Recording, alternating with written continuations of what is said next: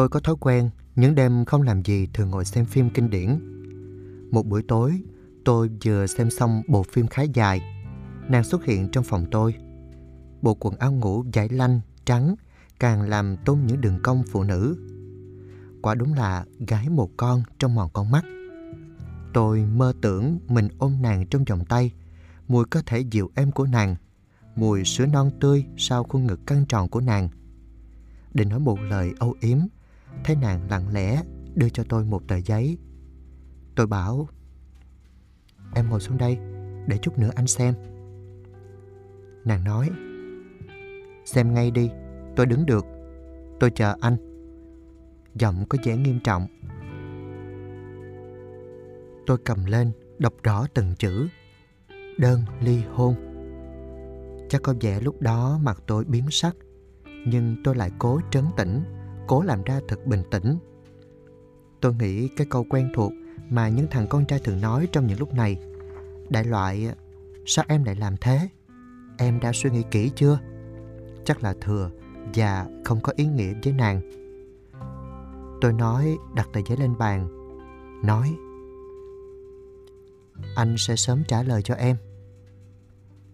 Nàng định nói gì đó, nhưng thấy tôi im lặng nên lặng lẽ đi ra.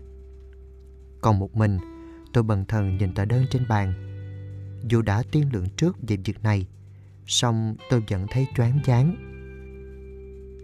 Buồn, nhưng tôi nghĩ có lẽ chúng tôi nên quyết định như thế này thì tốt hơn cho cả hai. Tôi trách mình Đáng ra mình phải là người đưa ra quyết định trước chứ không phải nàng. Trong đầu tôi lại hiện lên hình ảnh thiên thần nhỏ, nghĩ đến cảnh phải xa nó, nghĩ đến cảnh lớn lên con bé thiếu vắng cha hoặc mẹ trong gia đình. Tôi tính vì con mình sẽ thay đổi. Tôi lao ra khỏi phòng, trao tờ đơn cho vợ. Cô ấy nhìn tôi, đôi mắt ráo hoảnh, bảo Tôi đã nghĩ kỹ từ lúc hai đứa về ở cùng nhau chuyện chúng ta về chung một nhà là dồi dàng và sai lầm. Điều đó đều do tôi tất cả. Tôi rất muốn hòa hợp để có một gia đình bình thường như bao gia đình khác. Nhưng không được. Tôi biết anh thừa biết chuyện đó, nhưng anh không nói ra. Tính tôi ngay thẳng, tôi không muốn lừa dối mình và lừa dối anh. Cô ấy vẫn thế, vẫn luôn nhẹ nhàng dù trong tình huống nào. Chính cách ứng xử nhẹ nhàng của cô khiến tôi nhiều lúc vừa hiểu vừa không hiểu gì cả về cô, vừa giận lại vừa thương cô. Dù tôi có cố tìm cách lý giải, vẫn luôn thấy thất bại. Anh hiểu rồi, sống mà gượng ép với nhau thì cũng không ích gì. Tôi cầm tờ đơn đi về phòng mình. Sáng hôm sau, tôi đặt tờ đơn đã ký trên bàn, rồi lặng lẽ lấy xe đi làm. Năm đó con gái chúng tôi mới hơn 2 tuổi. Chúng tôi ra tòa sau hai lần hòa giải không thành. Tòa giải quyết rất nhanh gọn. Sau khi chia tay, tôi để lại tất cả cho mẹ con cô ấy. Nhà cửa, xe cộ, tiền trong ngân hàng. Tôi đã đi thẳng vào Nam. Tôi giỏi nhìn ra ngoài. Ngoài kia, biển thật yên bình. Nơi xa khơi lấp lánh ánh sáng từ những ngọn đèn trên các con tàu đánh cá của ngư dân Sống ở thành phố biển bao năm, khung cảnh này vẫn luôn làm tôi ấn tượng. Anh có muốn về thăm mẹ con cô ấy một lần không? Hay anh đã thực sự quên cô ấy? Đột nhiên bạn nữ lên tiếng. Tôi và nàng ly dị, không phải là bạn nữ đã biết. Sao còn hỏi thế? Thú thực, không phải vì bạn nữ hỏi. Chuyện chia tay của vợ chồng tôi cũng khiến tôi bao lần băn khoăn Nhất là chuyện vì sao không thực sự có tình cảm mà nàng vẫn chấp nhận gắn bó với tôi trong bấy nhiêu năm. Tôi tự chủ và tỉnh táo trong rất nhiều chuyện. Nhưng chuyện tình cảm, nhất là với nàng, thì luôn làm tôi dao động. Nói quên cũng chưa hẳn, nói nhớ cũng không chừng. Tôi không phải là người thích ôm sầu mà hận, cũng chẳng phải kẻ lụy tình.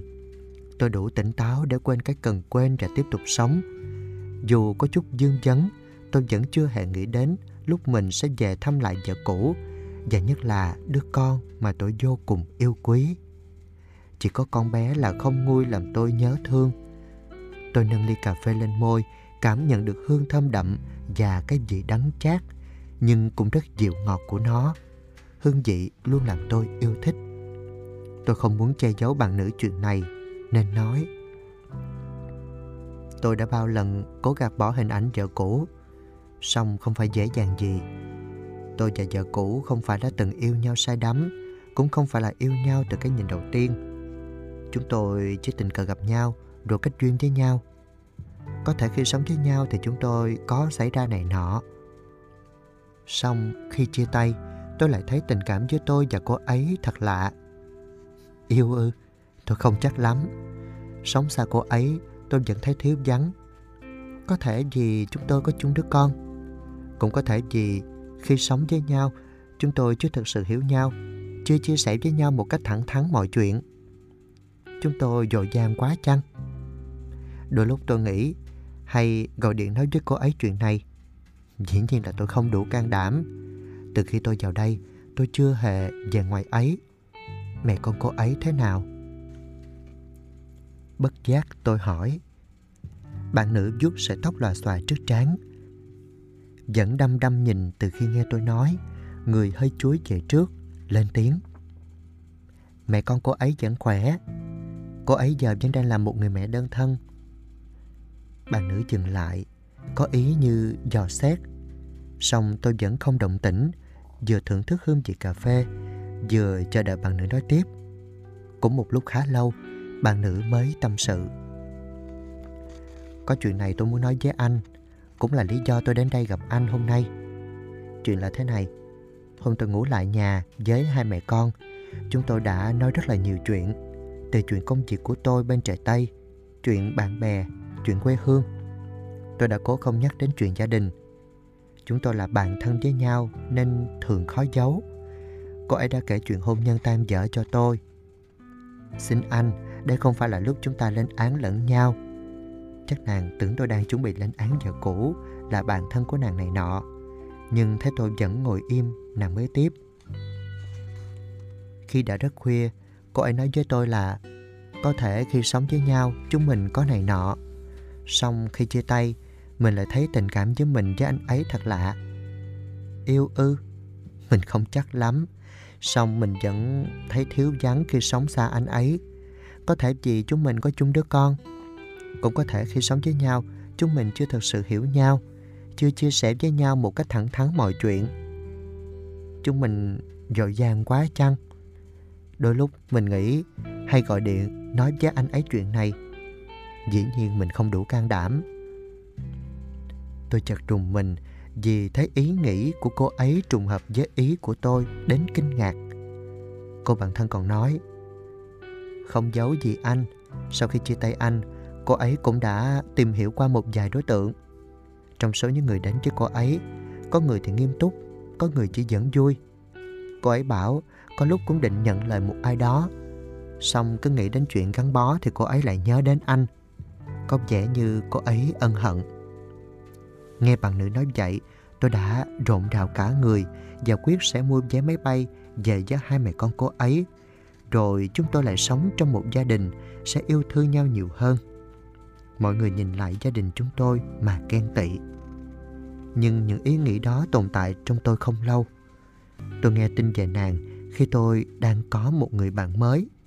Tôi sống một mình nên phải đi tìm mối quan hệ khác đã qua một lần gian dở nên tôi thận trọng hơn trong tình yêu. Nhìn chung, tôi với người mới cũng có nhiều phù hợp, nhưng cũng không phải không có những vấn đề nảy sinh. Chỉ là chúng tôi đang trong quá trình tìm hiểu nhau nên chưa nói trước được điều gì. Có những điều tôi chỉ nghĩ chứ không hề có ý định nói ra cho bất kỳ ai. Tôi im lặng.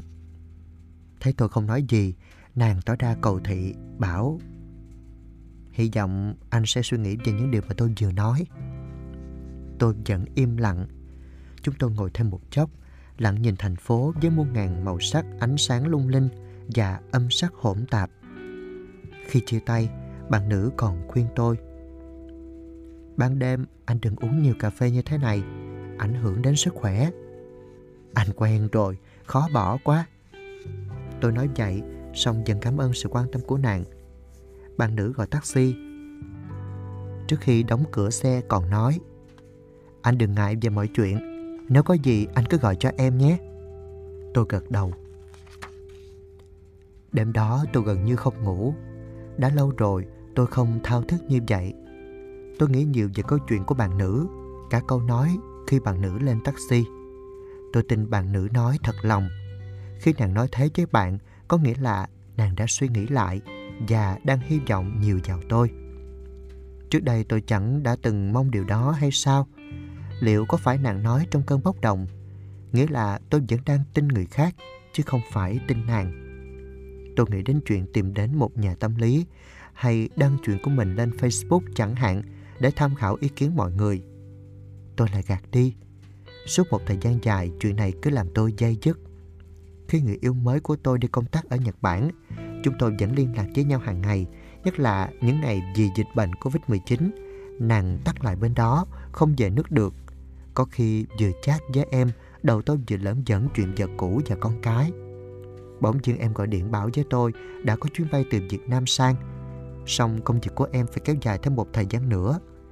Mùa này hoa anh đào đang nở rộ, giá như có anh ở đây ngắm hoa cùng em thì tuyệt biết mấy.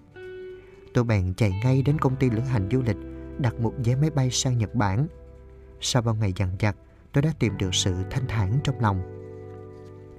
Tôi viết lại câu chuyện này lưu trong laptop khi ngồi chờ vé máy bay và ngồi trên máy bay hướng về xứ hoa anh đào. Tôi dừng lại khá lâu ở đoạn văn mình vừa viết. Tôi đã quyết định, những cái gì là mơ hồ mong manh thì sẽ khó chắc chắn, nhất là chuyện tình yêu. Tôi đã yêu một cách mơ hồ, nuôi dưỡng cái mơ hồ mong manh đó và hy vọng vào sự bền chặt, nhưng không được. Có lẽ chuyện tôi và vợ cũ chia tay là hợp lý. Chúng tôi đã đến với nhau bằng tình yêu chân thật, nhưng chưa đủ lớn để đi với nhau trọn đời sống với nhau mà còn nghi ngờ về tình cảm của nhau, còn mơ tưởng đến những điều khác lạ, còn chưa hiểu đến nỗi đau của người sống chung một nhà, còn chấp nhận những điều nhỏ nhặt, thì chia tay là giải pháp hữu hiệu. Tôi không muốn lặp lại một lần thứ hai như thế. Có thể cuộc đời này tôi không tìm được một người phụ nữ phù hợp, đành chấp nhận, nhưng tôi không thể làm khác được. Tôi toan xóa những dòng này mấy lần rồi lại quyết định giữ nguyên câu đó trong bài viết. Chẳng sao, mình đang viết chuyện đã qua, viết suy nghĩ tâm can của mình kia mà. Xóa làm gì? Tôi nhìn ra khe hẹp cửa kính, thấy mây trắng bồng bềnh, mây xếp hình như những bông hoa anh đào nở rộ.